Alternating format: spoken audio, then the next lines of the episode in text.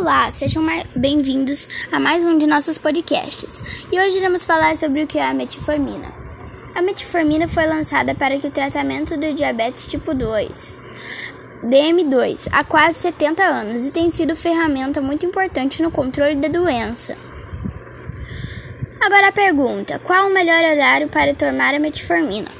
Por causa da possibilidade de náuseas ou dor abdominal no início do tratamento, recomenda-se tomar os comprimidos de metformina junto ou logo após a refeição. Daí a tolerância é melhor. Depois do organismo estar acostumado ou se nunca teve nenhum efeito colateral, a medicação pode ser tomada antes da refeição. Quais os efeitos colaterais da metformina?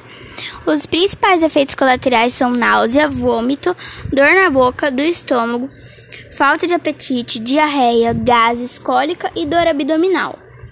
Usar após as refeições e começar com doses mais baixas pode ser uma alternativa para melhorar a tolerância.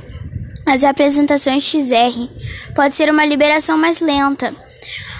Tem menos efeitos colaterais. Se os efeitos persistirem, a medicação deve ser suspensa.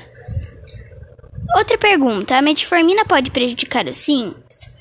A metformina não causa problemas renais, mas as pessoas que têm insuficiência renal precisam usar doses menores ou, se for uma insuficiência renal mais grave, não podem usar a metformina. Isso porque a medicação precisa dos rins funcionando para ser eliminada. E acaso isso não ocorra, pode acontecer um acúmulo de ácido no organismo, acidose lática. A acidose lática é grave e pode de levar a um sério comprometimento dos órgãos. Fonte Jornal NH, Caderno de Saúde.